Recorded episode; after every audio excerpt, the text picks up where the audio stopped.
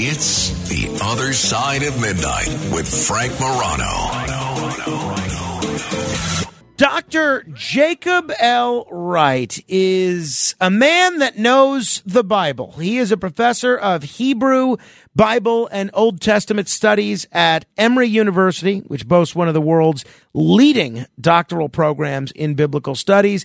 And he's the author of a new book, which has just gotten rave reviews. It has made list after list of some of the best books of 2023. The book's called why the Bible Began, an alternative history of scripture and its origins. And I'm just thrilled to have Dr. Wright on the radio. Dr. Wright, thanks so much for doing? joining me. How you doing? Thank you. It's uh, good to be here, buddy. So, uh, Dr. Wright, when we talk about the Bible, one of the things that we've seen over the last couple of thousand years is uh, experts, researchers, they tend to come to a conclusion that reinforces whatever their theological view is. So just so Yeah. the, the audience kind of knows where you're coming from before we get into your conclusions, can you tell us a little bit about your own faith, just so the audience knows your perspective going into your research on this? Yeah, that's helpful. I think that's always important to do. I am Jewish. I am. Uh, I teach at a Christian seminary in the South. It's Emory University, and it trains pastors. I'm the pastors, future pastors. I'm the only non-Christian faculty member in that school. Of course, Emory is a big university, and I have other roles in the university. But I'm Jewish, and um, but I'm also a historian and trained in Germany, and um, have spent a lot of time all over the world, uh, really open toward all kinds of new perspectives. It's not that I am in any way um, too theological, I guess. I'm I'm I'm pretty moderate, um, not that not that uh, fanatical about anything. I don't think many of my colleagues are either. I think we are trying to understand the evidence. I would say, but I am up against a position that um, that goes to the heart of why we have the Bible. Interesting. So um, that is basically the thesis of your book, why we have the Bible, why it began. Before we get to your answer on that, tell me why that's the right question to ask. Why should we be looking into why the Bible got started? Why is that an important starting point? Yeah, good. That's a good question. Um, so, if I think how we approach the Bible currently is not about the why, although a lot of people are interested in the who, you know, who wrote the Bible. That's one of the biggest books written. And when it all happened and where, that's kind of easy, but a bit easier. Um, the what is really what we focus on in our societies. What does the Bible teach on X, Y, Z? And um, and then people argue about what the Bible teaches, or people argue whether the what the Bible teaches is good or bad. And there's a culture war over the the Ten Commandments and so many different kinds of things related to the Bible. What I'm trying to do is shift our attention from the what to the why, and from the who to the why. And what I mean by that is for us to step back and to consider why is this text even in our possession now? Why did it take centuries, millennia to for archaeologists in the modern period, in the modern times, you know, just 200 years ago, to go and dig up all the archives of the empires that conquered the world, of the civilizational centers that invented writing in Mesopotamia and Egypt.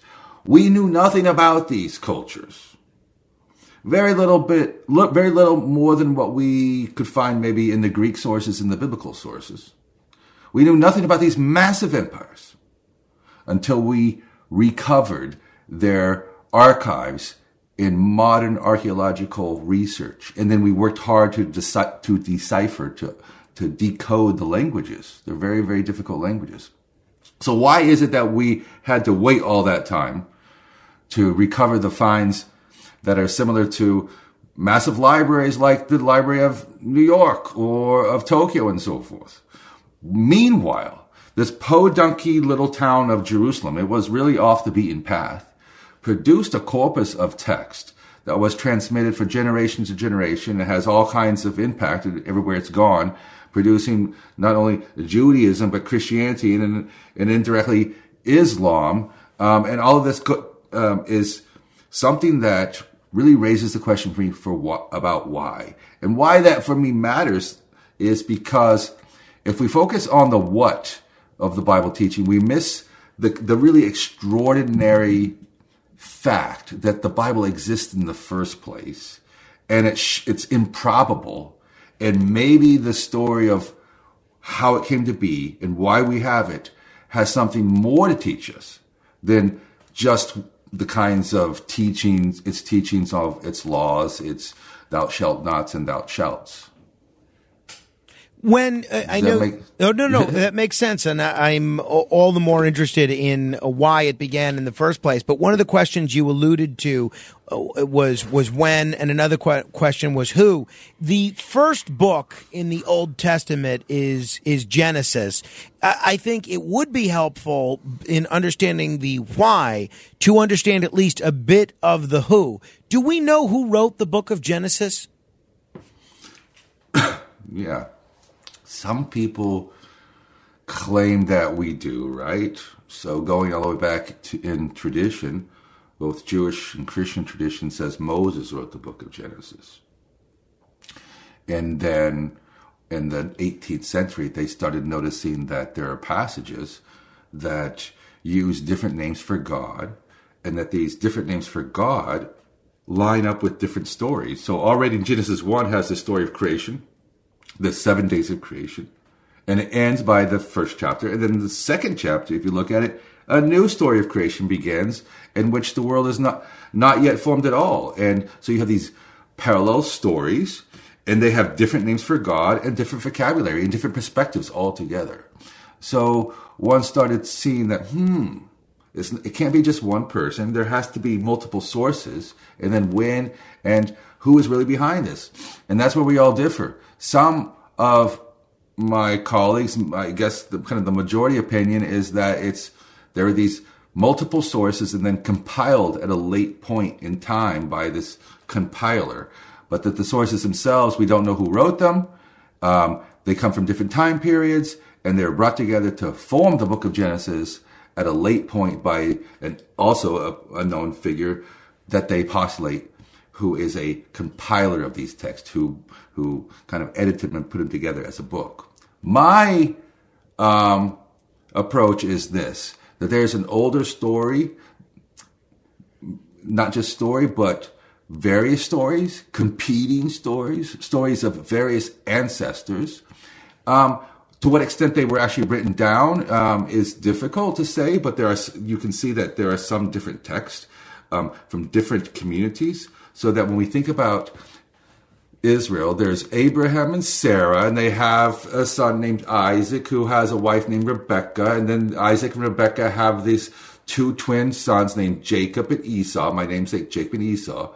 And then Jacob is, his name is changed to Israel, and he's the father of the 12 tribes of Israel. Well, we look at the names of those 12 tribes of Israel, the 12 that become like the 50 states of the Union. We look at them, they're actually just regions. The name like Reuven or Reuben is one of the names, the oldest. It's just a name of an, an older name for a region. It might have been the name of some figure, but here's the point. The biblical authors are connecting different stories around these 12 sons as, as well as stories of Abraham and Isaac and Jacob. And they're connecting them and forming a new story, a larger national narrative. And that is done by scribes who we know nothing about. But what I'm trying to suggest is why. Why do we? Why did they do that? And I'll get to that. I'll let you wait. I'll let you tell me when you want me to well, disclose my I, why. I, I, was just going to ask the questions. Again, if people are just tuning in, uh, we're talking with Dr. Jacob Wright. He is the author of the new book, "Why the Bible Began: An Alternative History of Scripture and Its Origins." Obviously, we want people to uh, read the book Dr. Wright, but uh, give us the thumbnail sketch. Why did the Bible begin? Well, it's it's a 500 page book, so it's not giving away too much by telling you. Um, my my answer to the question why is um, two things: division and defeat. That sounds really improbable. Like when people say, "Why we have a Bible?" Well, God wants us to um, know what God's will is. Okay, uh, why do we have, like I say in the preface, why do why does the leopard have spots? Well, God wanted it that way. Well, we're not going to be that happy with just God wanted it that way. So why are we that? Uh, why are we happy with that kind of pat theological reason when we come to something like the Bible? Um, why not kind of look at the more um, immediate reasons why we get the Bible? Just like how did the leopard come to have spots if God wanted it that way? So my larger my larger question and answer to the why is division and defeat. What do I mean by that? There, first of all, there are two kingdoms at the heart of the biblical story. It's the northern kingdom and the southern kingdom, north and south, like we have in the United States. And they were at odds with each other. And the northern kingdom was called Israel, and the southern kingdom was called Judah. The northern kingdom was a very powerful kingdom. Both of them were, however, um, conquered. So the fact that they had warred with each other, that they were in civil wars and and um, intention, but had some kind of special relationship to each other, that division between North and South, and then their defeat. And that the populations of these two kingdoms had to come to terms with the fact that they were no longer kingdoms. And they embraced that defeat. Not all of them, just some in their midst, but gradually what was created was the Bible, making their defeat, their conquest, the point of departure for a whole new project. And that is the first nation. It, they came up with the idea of what it means to be a people. And the thing that I call peoplehood or nationhood, but we, we the people kind of thing, is at the heart of the biblical project. It is the, the answers to the question of what is a people in the first place? We know what kingdoms are. We know what our cities are. We know what our tribes are. We know what the empire is who can conquer us. But you're saying that after our kingdoms are gone, we can still be a people, we can still be an exiled but united people. Well, what's a people? And then how do we, you know, come together in this in this larger political community, even when we are separated in time and space? So that's my my answer. The division division between these two communities created this larger problem of well, what unites us across our borders? What do we have in common? So if you look at North and South Korea, I teach a lot of Korean students. Mm-hmm. The, the, the question is like how how does one think about a Korean people when we're when they're divided by two very different governments? Or how does how did Eastern and Western Germans during the the time of the Soviet Union how did they when the the wall fell how did they reunite in terms of what do East Germans have in common with West Germans besides just language? What is their culture? Their culture had developed in very different ways. And those kinds of projects, um, or those kinds of political problems, uh, really prompted people in their midst to think deeply about what is what does it mean to be Korean? What does it mean to be German? What does it mean to be an American if we are so divided? And um, so that division but on top of that, it's really their loss of power too, their defeat, and coming to terms with that defeat and admitting it instead of denying it. That was very central to their, their project. That um, that something new had begun. We can't keep on trying to rebuild the kingdom. We have to refocus our attention elsewhere. We have to become a nation. So the, the Bible began because the the biblical Jews were trying to come to terms with their defeat. Is that right? Yeah, it's, uh, the, the, most fundamental reason that we have a Bible is to explain defeat, to make a a new um, notion of what it means to be a people, and that would not have been set in motion if it were not the, for the conquest of these two kingdoms. Um, many would here's why that is so controversial. Many would say, well, the Bible doesn't go back to Moses. Like I just said, you know, some of most scholars say they go back to these four sources or some unknown kind of things, but that it was written primarily during the time that these kingdoms existed, especially when they were the most powerful.